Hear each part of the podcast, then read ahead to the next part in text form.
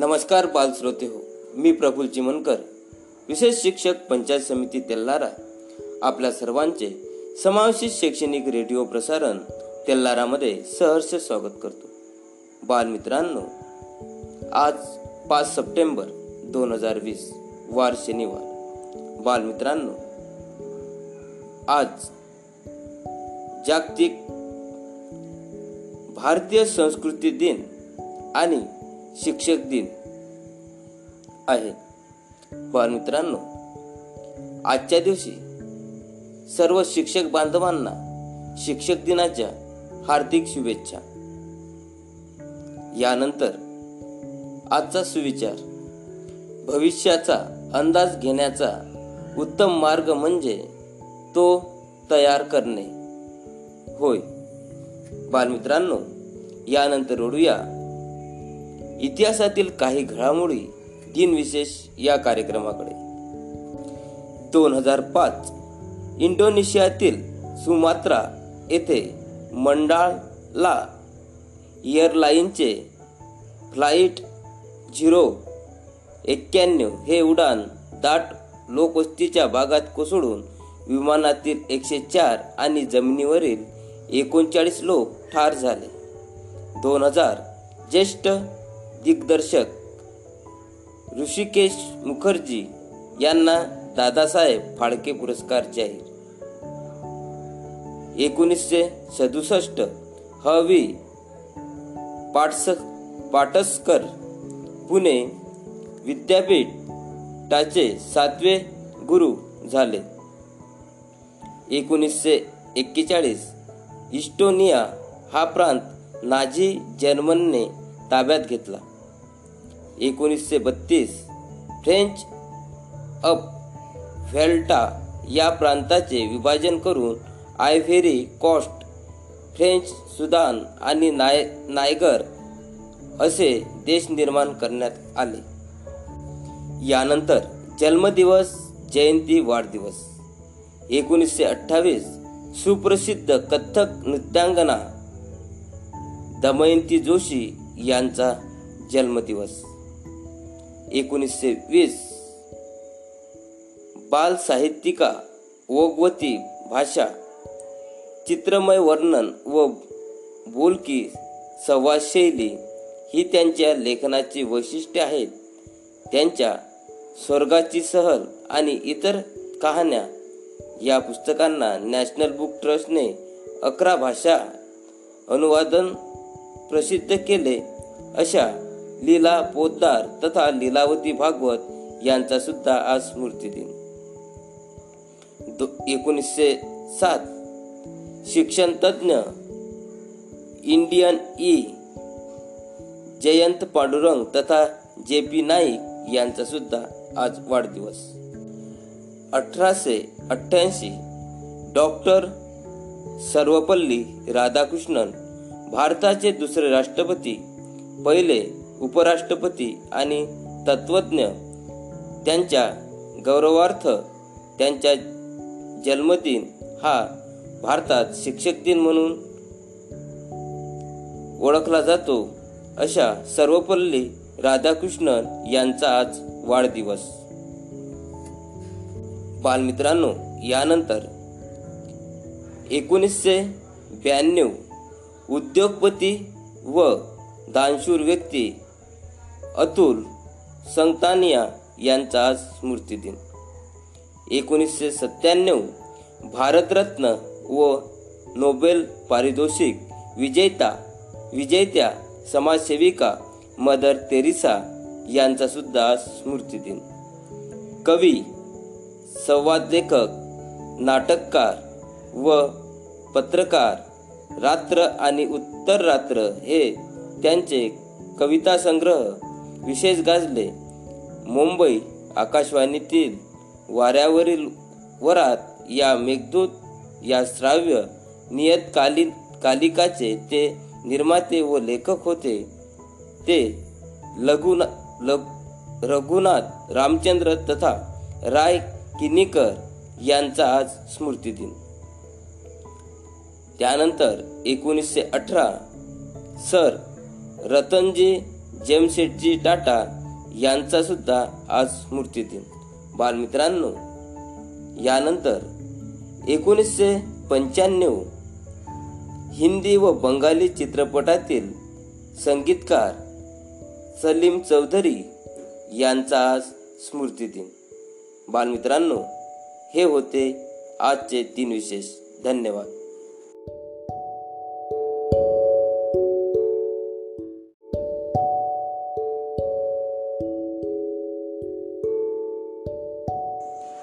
बाल श्रोते हो यानंतर ऐकूया एक सुंदरशी प्रार्थना. प्रार्थनेचे नाव आहे देवतुल्य. गायन केले आहे श्री विनोद बोचे विशेष शिक्षक पंचायत समिती तेल्लार यांनी. तर ऐकूया सरांच्या सुरमधूर सुरामध्ये एक सुंदरशी प्रार्थना देवतुल्य. अशी प्रार्थना प्रार्थनेचं नाव आहे देवतुल्य. देवतुल्य बाबा माझे देवतुल्य आई. देवतुल्य बाबा माझे देवतुल्य आई. पूजा रोज करीतो त्यांची अन्य देव नाही. पूजा रोज करीतो त्यांची अन्य देव नाही. देवतुल्य बाबा माझे देवतुल्य आई. पूजा रोज करीतो त्यांची अन्य देव नाही.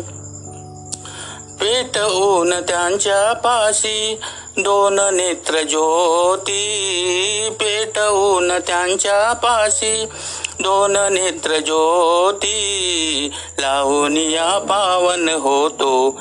चरण धूळ माथी लावून या पावन होतो. चरण धूळ माथी सदा मागतो मी त्यांचे. वरद हस्त डोई सदा मागतो मी त्यांचे.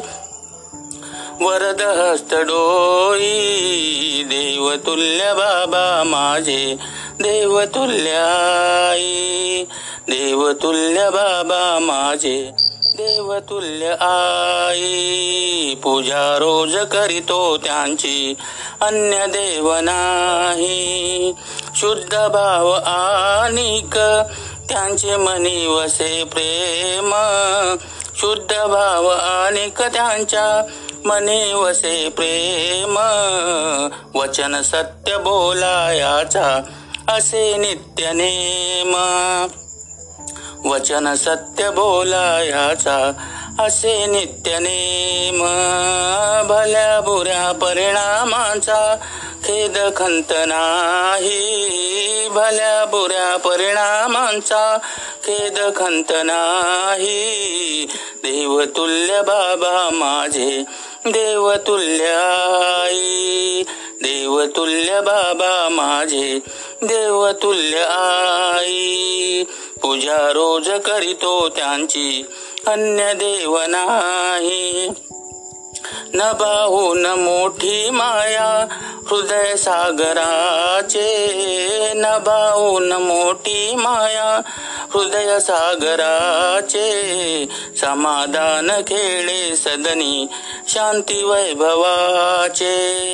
समाधान खेळे सदनी शांती वैभवाचे प्रपंचात राहुनिया सत्यशील राही प्रपंचात राहुनिया सत्यशील राही. देवतुल्य बाबा माझे देवतुल्य आई. देवतुल्य बाबा माझे देवतुल्य आई. पूजा रोज करीतो त्यांची अन्य देव नाही. अन्य देव नाही. अन्य देव नाही.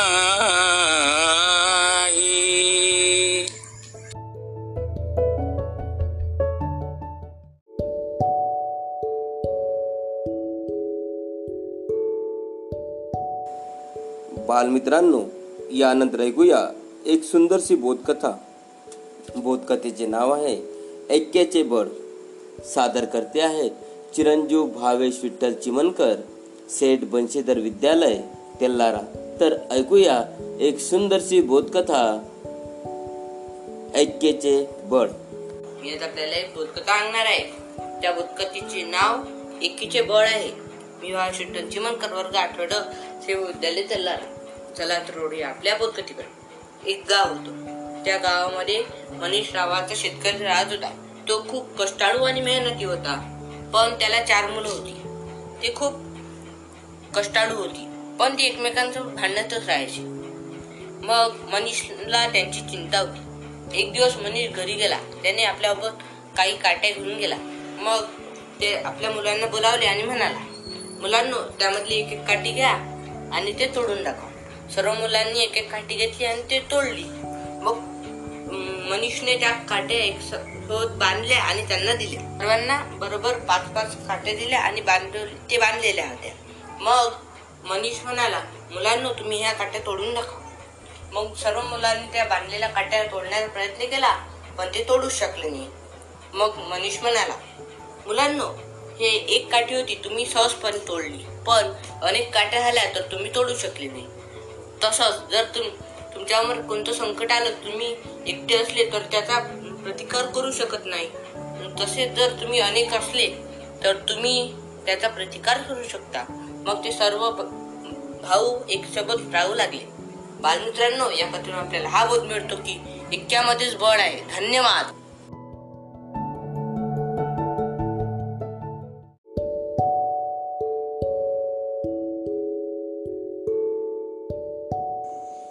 श्रोते हो यानंतर ऐकूया समावेशित शिक्षण सत्रामध्ये श्री विनोद बोचे विशेष शिक्षक पंचायत समिती तेल्लारा यांचे मार्गदर्शन. सर आपल्याला विशेष शिक्षण याबाबत मार्गदर्शन करत आहेत. कालच्या भागामध्ये विशेष शिक्षण भाग एक सरांनी आपल्याला सविस्तर मार्गदर्शन केले आहे. आजच्या प्रसारणामध्ये सर विशेष शिक्षण भाग दोन बाबत आपल्याला माहिती देणार आहे. तर चला ऐकूया सरांसोबत आज विशेष शिक्षण भाग दोन. आहात शैक्षणिक प्रसारण रेडिओ तेल्लारा मी विनोद बोचे विशेष शिक्षक पंचायत समिती तेल्लारा आपण पाहत आहोत विशेष शिक्षण. विशेष शिक्षणामध्ये कालच्या पहिल्या भागामध्ये आपण शिक्षण म्हणजे काय? विशेष शिक्षणाची संकल्पना विशेष शिक्षणाच्या व्याख्या मुख्य वैशिष्ट्ये आणि मतिबंधाच्या विशेष शिक्षणाची ऐतिहासिक बाजू इथपर्यंत आपण सम माहिती समजून घेतली ऐकून घेतली. आजच्या विशेष शिक्षण भाग दोनमध्ये आपण पाहणार आहोत पुढील माहिती. पाहूयात गेल्या काही दशकातील कल. The federation for the welfare of mentally retarded इंडियाची स्थापना एकोणीसशे पासष्टमध्ये झाली. याचा मुख्य उद्देश असा की मतिमंदाची विविध प्रकारे सेवा करण्यासाठी साधने एकत्रित व त्या व्यक्तींना प्रमुख प्रवाहात आणणे. भारत सरकारने क्षेत्रीय पुनर्वसन प्रशिक्षण केंद्रे व जिल्हा पुनर्वसन केंद्रे स्थापन केली. एकोणीसशे पासष्ट ते एकोणीसशे पंच्याऐंशी पर्यंतच्या काळात जनजागृतीसाठी कार्यक्रम करण्यावर भर देण्यात आला. मतिमंदाच्या सेवांसाठी मदत उपलब्ध करण्यासाठी सरकारवर दबाव टाकण्याचे कार्य फेडरेशन सतत करीत आहे. एकोणीसशे चौऱ्याऐंशीला एन आय एम एचची स्थापना झाली. कार्यक्रमाच्या गुणवत्तेवर व सर्व सेवा संघटनावर नियंत्रण राहावे म्हणून भारत सरकारने एकोणीसशे पंच्याऐंशीमध्ये rehabilitation council of India R C आयची स्थापना केली. आता पाहूयात आंतरराष्ट्रीय रूपरेषा. पाश्चिमात्य देशात प्राचीन ऐतिहासिक काळात अपंग स्वरूपात जन्म घेतलेल्या म्हणजे सदोष बालकांना बाल्यावस्थेतच मरू दिले जात असे. इंग्लंडचा राजा दुसरा हेनरी याने बाराव्या शतकात सर्वप्रथम कायद कायद्याद्वारे मतिमंद व मानसिक रुग्ण यांच्यासाठी वेग यांना वेगळे केले. सोळाव्या शतकात पोप ग्रेगोरी यांनी धर्मादेश काढून अपंगाची सेवा करण्यास सांगितले. ख्रिश्चन चर्चने अपंगाच्या सेवांची जबाबदारी स्वीकारली व त्यासाठी अनाथालये उभारली. अपंगाच्या विशेष शिक्षणाच्या व सुविधेच्या संकल्पनेचा प्रारंभ युरोपमध्ये अठराशेमध्ये झाला. सोळाशे वीसमध्ये स्पेनमधील जुआ पाब्लो नावाच्या डॉक्टरांनी मूकबधिरांच्या शिक्षणाच्या संदर्भात परिणामकारकपणे लेखन केले. आणि ते सर्व सिरकूत केले गेले. कर्णबधिरांच्या विशेष शिक्ष प्रशिक्षणाकरिता जुआ पाब्लो यांचे योगदान विशेष लक्षणीय समजले जाते. मतिमंदाच्या शिक्षणासंदर्भात देखील त्यांनी विचार मांडले. त्यांना शिकविण्याचा प्रयत्नही केला. परंतु त्या काळात समाजात तो धार्मिक पगडा होता की मतिमंद मूल म्हणजे सैतानाचा अवतार असे समजले जात होते. त्यामुळे त्यांच्या कार्याला प्रखर विरोध झाला. मतिमंदाच्या शिक्षणासं संबंधीचे त्यांचे लेखन जळून टाकण्यात आले. लोक त्यांच्या जीवावर उठले. परिणामी त्यांना स्पेन सोडून पळून जावे लागले. कर्णबधिरांच्या विशेष शिक्षणाच्या बाबतचा प्रसार खूपच पद्धतशीरपणे विकास पाहू लागला.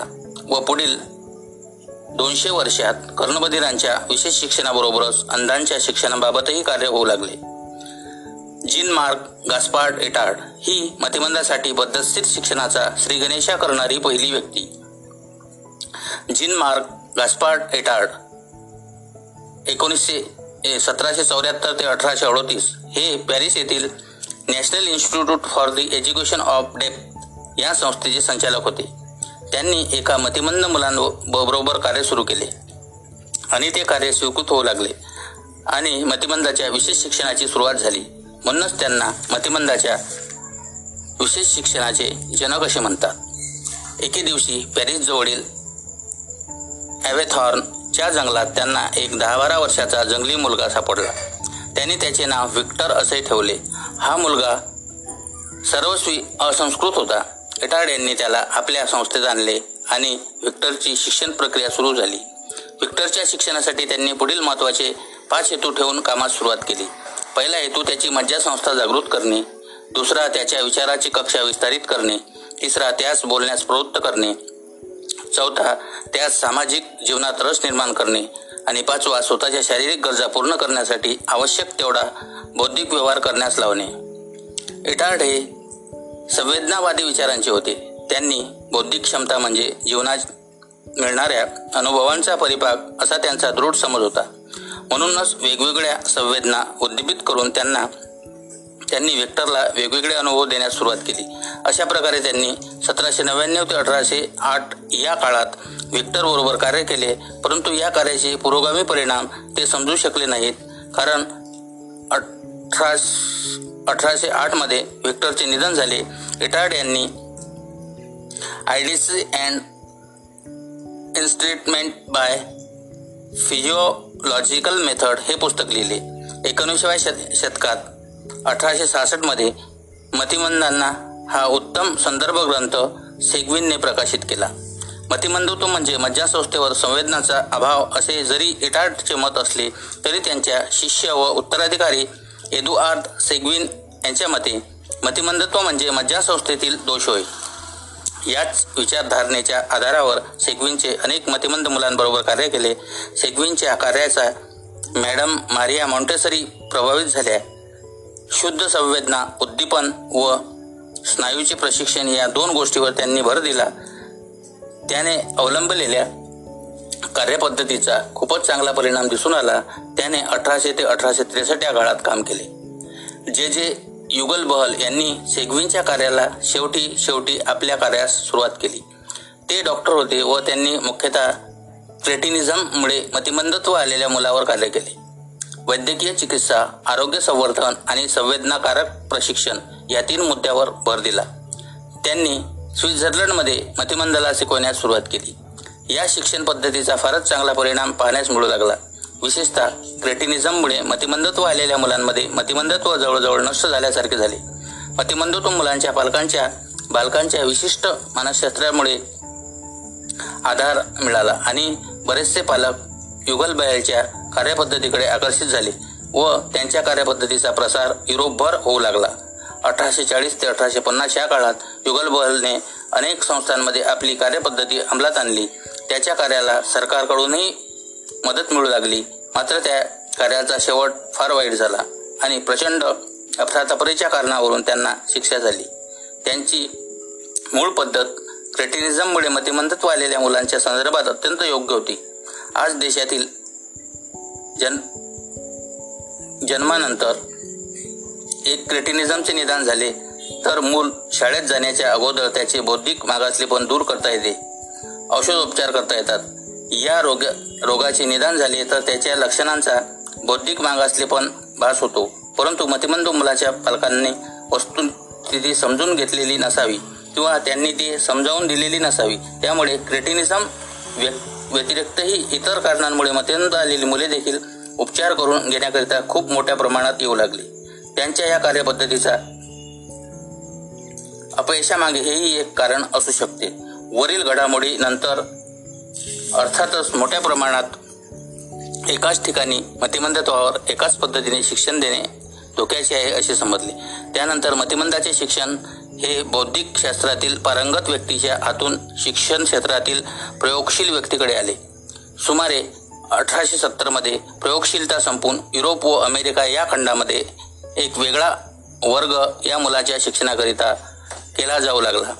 या वर्गातील कार्यपद्धतीमध्ये संवेदनाकारक प्रशिक्षण यावरच जास्त भर दिला जात होता. अठराशे सत्त्याण्णवमध्ये मॅडम मारिया मोंटेसरी यांच्या कार्यपद्धतीचा प्रसार होऊ लागला.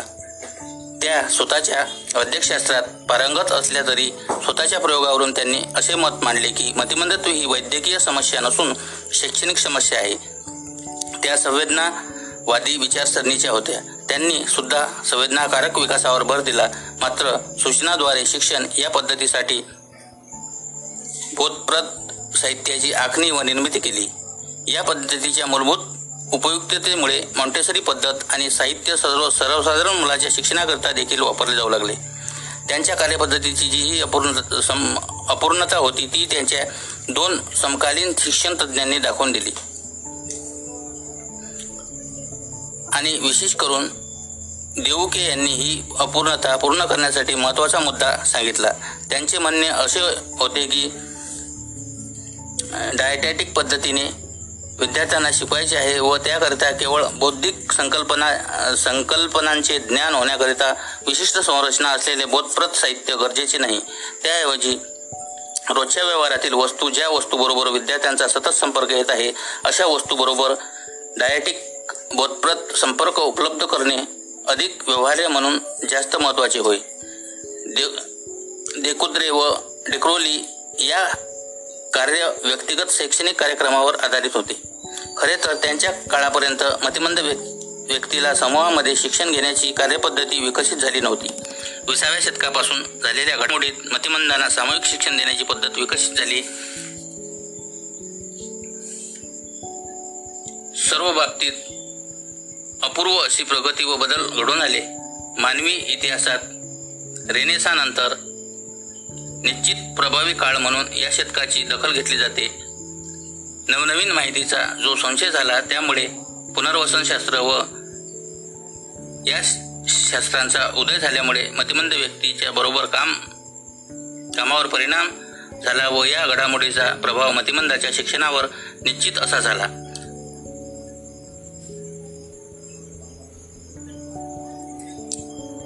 आज येथेच थांबूया. पुढील माहिती पाहूया. पुढील भागात आपली रजा घेतो. धन्यवाद.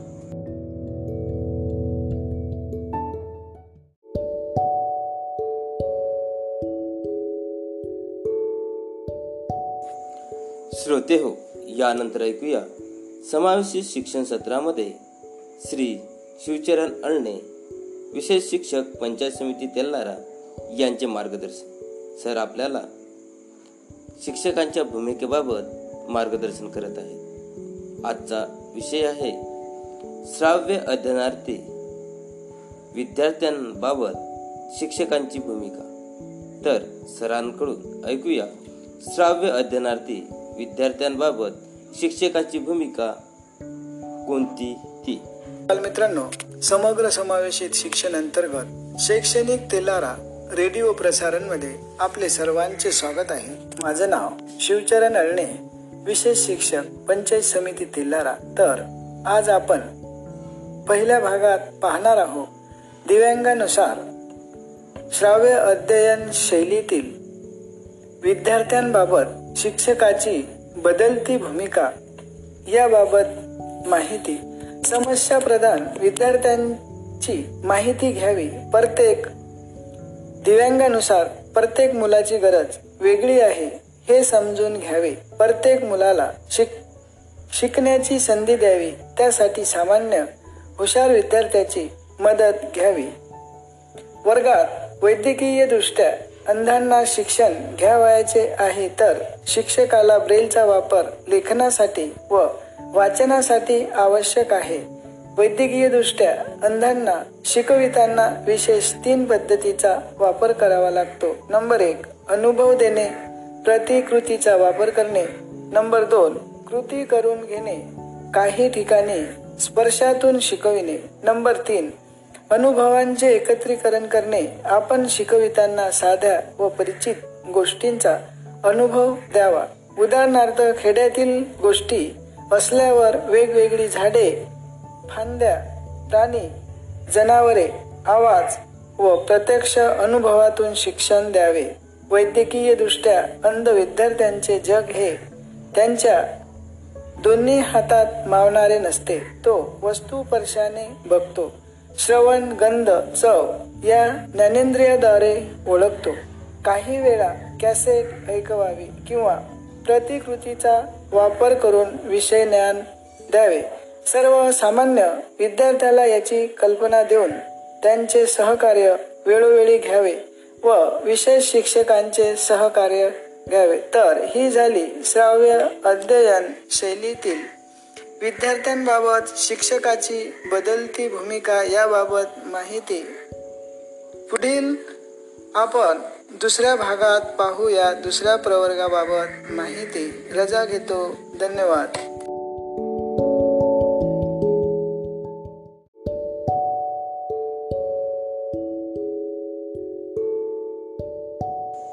श्रोते हो यानंतर ऐकूया एक सुंदरसे बालगीत. बालगीताचे बोल आहे नाचरे मोरा आंब्याच्या बनात गायन केले आहे श्री विनोद बोचे विशेष शिक्षक पंचायत समिती तेल्लारा यांनी. तर चला ऐकूया सरांच्या सुरमधूर स्वरामध्ये नाचरे मोरा हे सुंदरसे बालगीत. प्रसारण रेडिओ तेल्लारा मी विनोद बोचे विशेष शिक्षक पंचायत समिती तेल्लारा आपण म्हणूयात एक सुंदर असं गाणं. गाण्याचं नाव आहे नाचरे मोरा.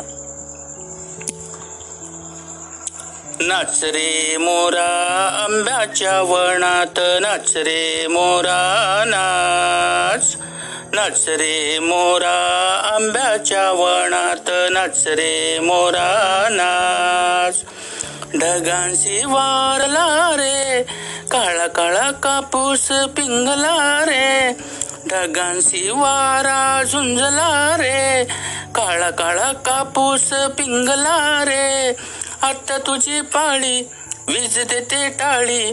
आत्ता तुझी पाळी वीज देते टाळी. फुलो पिसारा नाच. नाच रे मोरा आंब्याच्या वनात. नाच रे मोरा नाच. नाच रे मोरा आंब्याच्या वनात. नाच रे मोरा नाच.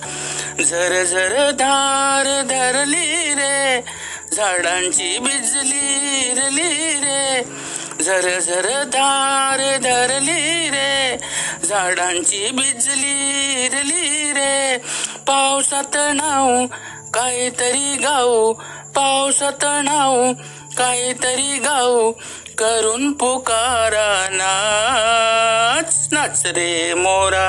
आंब्याच्या वणात नाच रे मोरा नाच. नाच रे मोरा. आंब्याच्या वणात नाच रे मोरा नाच. थेंब थेंब तळ्यात नाचती रे. टप टप पाण्यात वाजती रे. थेंब थेंब तळ्यात नाचती रे. टप टप पाण्यात वाजती रे. पावसाच्या रेगात खेळ खेळू दोघात पावसाच्या रेगात खेळ खेळू दोघात निळ्या सोंगळ्या नाच. नाच रे मोरा आंब्याच्या वनात नाच रे मोरा नाच. नाच रे मोरा आंब्याच्या वनात नाच रे मोरा नाच. पावसाची रिम झिम थांबली रे.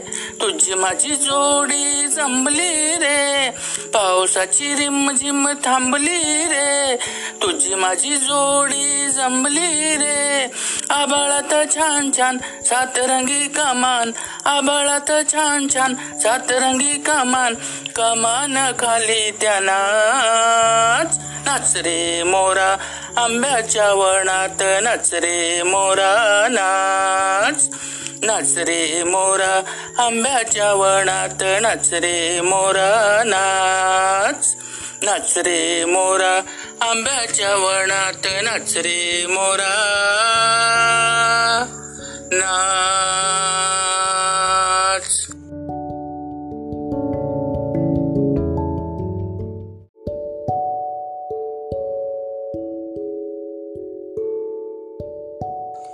श्रोते हो यानंतर ऐकूया विविध माहिती सत्रामध्ये श्री राहुल भामोद्रे समावेशित विशेष तज्ज्ञ पंचायत समिती तेल्लारा यांचे मार्गदर्शन. सर आपल्याला विविध प्रकल्प पर्यटन स्थळे नद्या त्यानंतर सौर मंडळ अन्नाची साखळी मापन इत्यादी बाबत सरांनी आपल्याला मार्गदर्शन केले आहे. आजच्या सत्रामध्ये सर आपल्याला मार्गदर्शन करणार आहेत वर्तुळ वर्तुळाबाबत सर आपल्याला मार्गदर्शन करणार आहेत. तर ऐकूया सरांसोबत वर्तुळ या विषयाबाबत. नमस्कार विद्यार्थी मित्रांनो रेडिओ शैक्षणिक प्रसारण. मी राहुल भामुद्रे समावेशित तज्ञ पंचायत समिती तेल्लारामध्ये आपले सहर्ष स्वागत करतो. मित्रांनो आज आपण विषय गणित यामधील वर्तुळाची रचना क्षेत्रफळ व परीख त्रिज्या व्यास जीवा कंस वर्तुळाचे गुणधर्म याबाबत अशी माहिती बघणार आहोत. वर्तुळ भूमितीनुसार एका बिंदूपासून समान अंतरावर असणाऱ्या एकाच प्रतलावर असणाऱ्या सर्व बिंदूच्या संचाला वर्तुळ असे म्हणतात. वर्तुळ म्हणजे प्रतलातील एक वक्र असून तो शांकवकुलातील आहे. त्याच्यावरील प्रत्येक बिंदू एका विशिष्ट बिंदूपासून ठराविक अंतरावर असतो. या विशिष्ट बिंदूस वर्तुळ मध्य किंवा वर्तुळ केंद्र म्हणतात व ठराविक अंतरास त्रिज्या म्हणतात. वर्तुळ क्षेत्रफळ व परीघ. वर्तुळाची त्रिज्या अथवा व्यास माहीत असल्यास त्याचा परीघ व क्षेत्रफळ याची माहिती मिळते. वर्तुळाची रचना.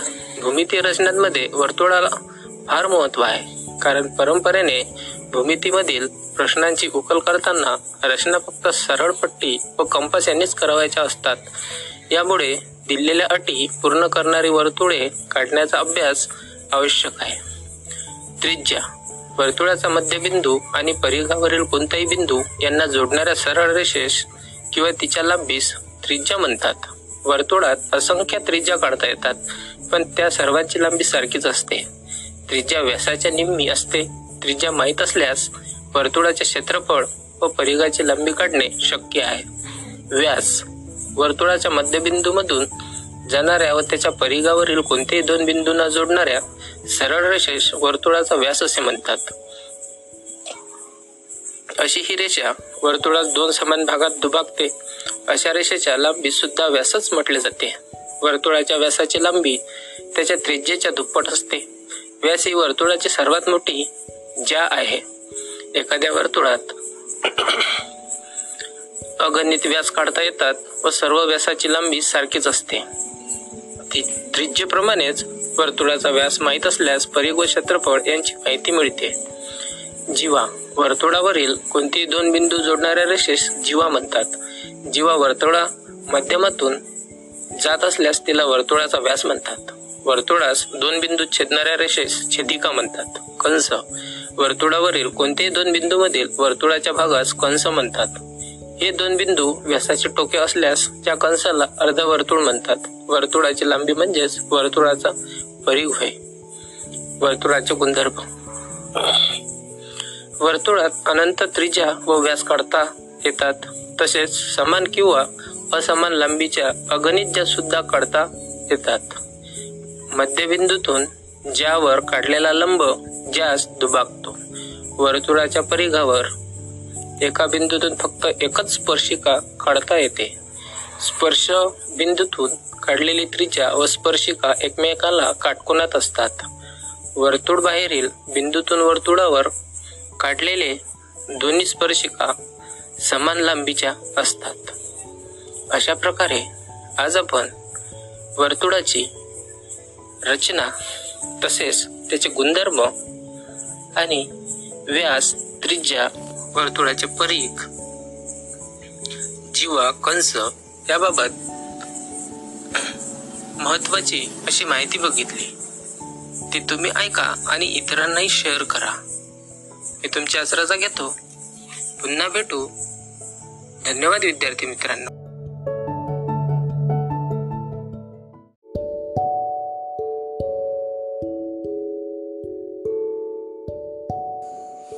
बालश्रोते हो यानंतर ऐकूया. पाठ्यपुस्तकातील इयता सहावीची हिंदी विषयाची कविता बसंत हवा. गायन केली आहे. वेदांत बोचे.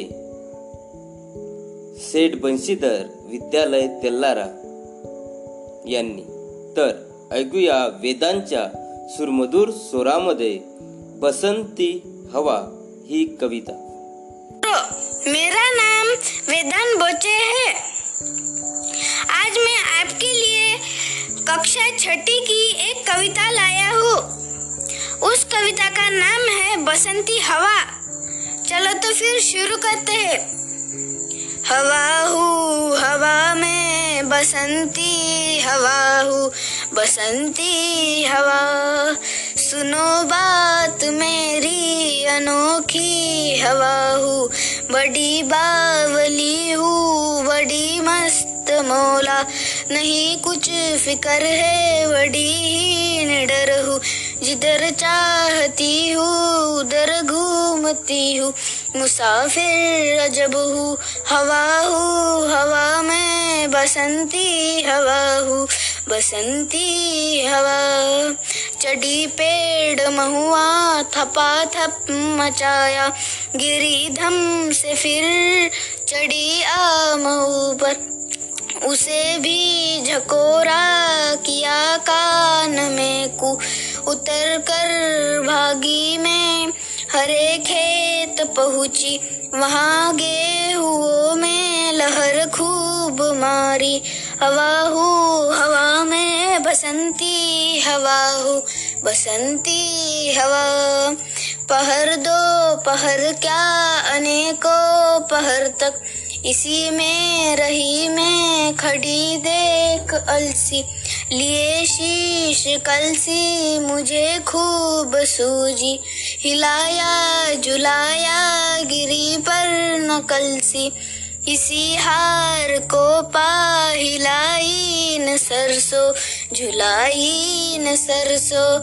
हवा हवा में बसंती, हवा बसंती हवा बसंती हवा बसंती, हवा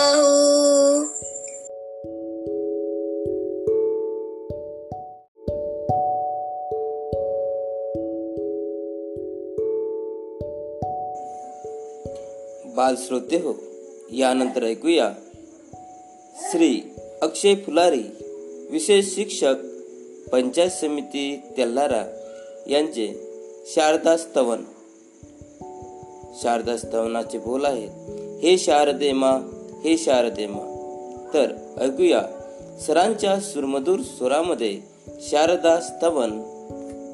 आपके सामने शारदा स्तवन प्रस्तुत करने जा रहा हूँ. स्तवन के बोल है. हे शारदे माँ हे शारदे माँ अज्ञानता से हमें तार दे माँ।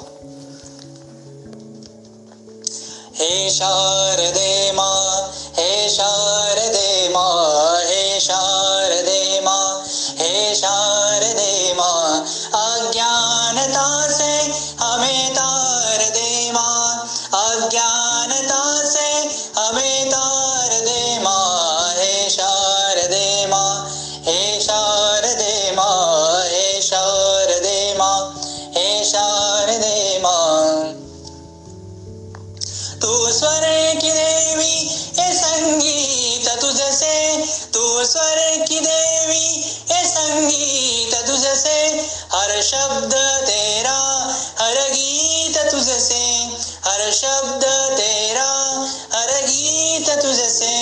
हम ही अकेले हम ही अधूरे हम ही अकेले हम ही अधूरे।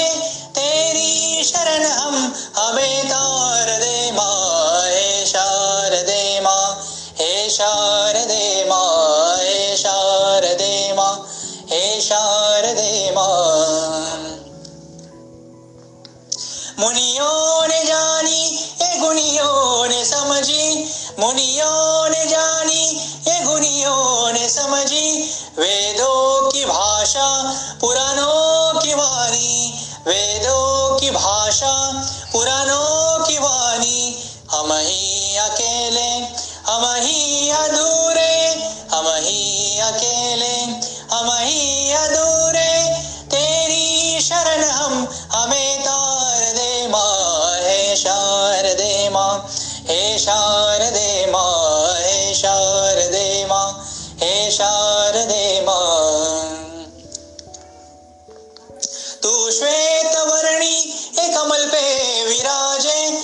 श्वेत वर्णी ए कमल पे विराजे, हाथों में तेरे वीणाए साजे, हाथों में तेरे वीणाए साजे, हम ही अकेले, हम ही अधूरे, हम ही अकेले, हम ही अधूरे, विद्या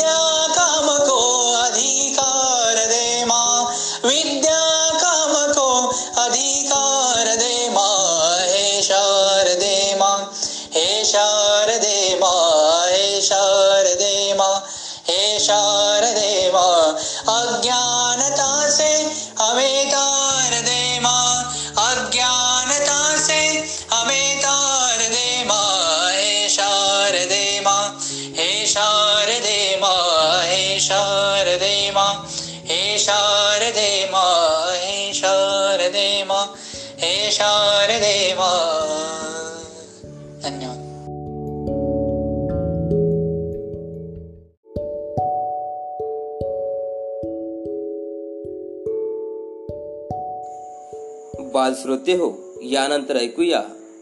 पाठ्यपुस्तकातील इयता सहावीची कविता माझ्या आजानं पंजानं गायन केले आहे.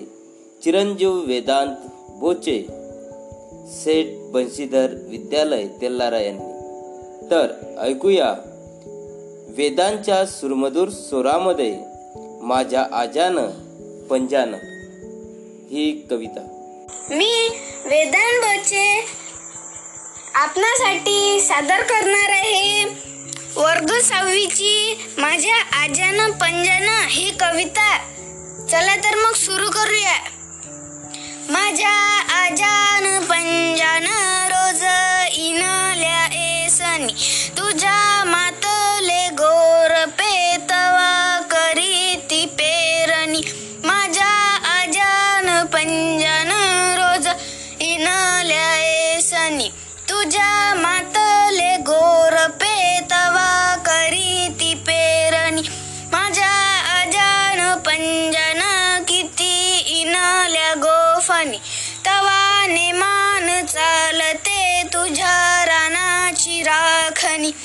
माझ्या अजान पंजान.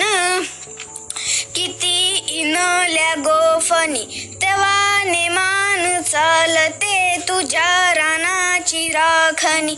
माझ्या अजान पंजान रोज वळली चरट पाठ भरून वाहचे तुझ्या रानातली मोठा माझ्या अजान पंजन रोज वळली चरट पाट भरून वाहायची तुझ्या रानातली मोठ माझ्या आजान पंजान रोज इनाल्या र बाजा.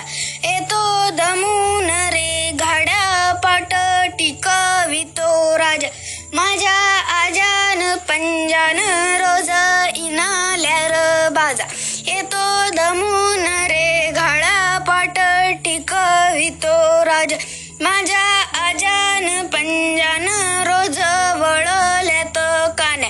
तुझ्या दुबत्या म्हशीला रोज बांधाया दावण्या माझ्या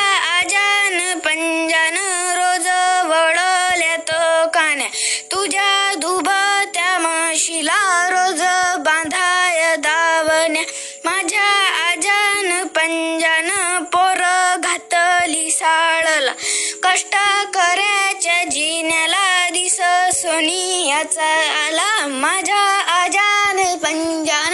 रोज घातल पोर घातली साळला कष्ट करायच्या जिन्याला दिस सोनियाचा आला. दिस सोनियाचा आला. दिस सोनी याचा आला. धन्यवाद.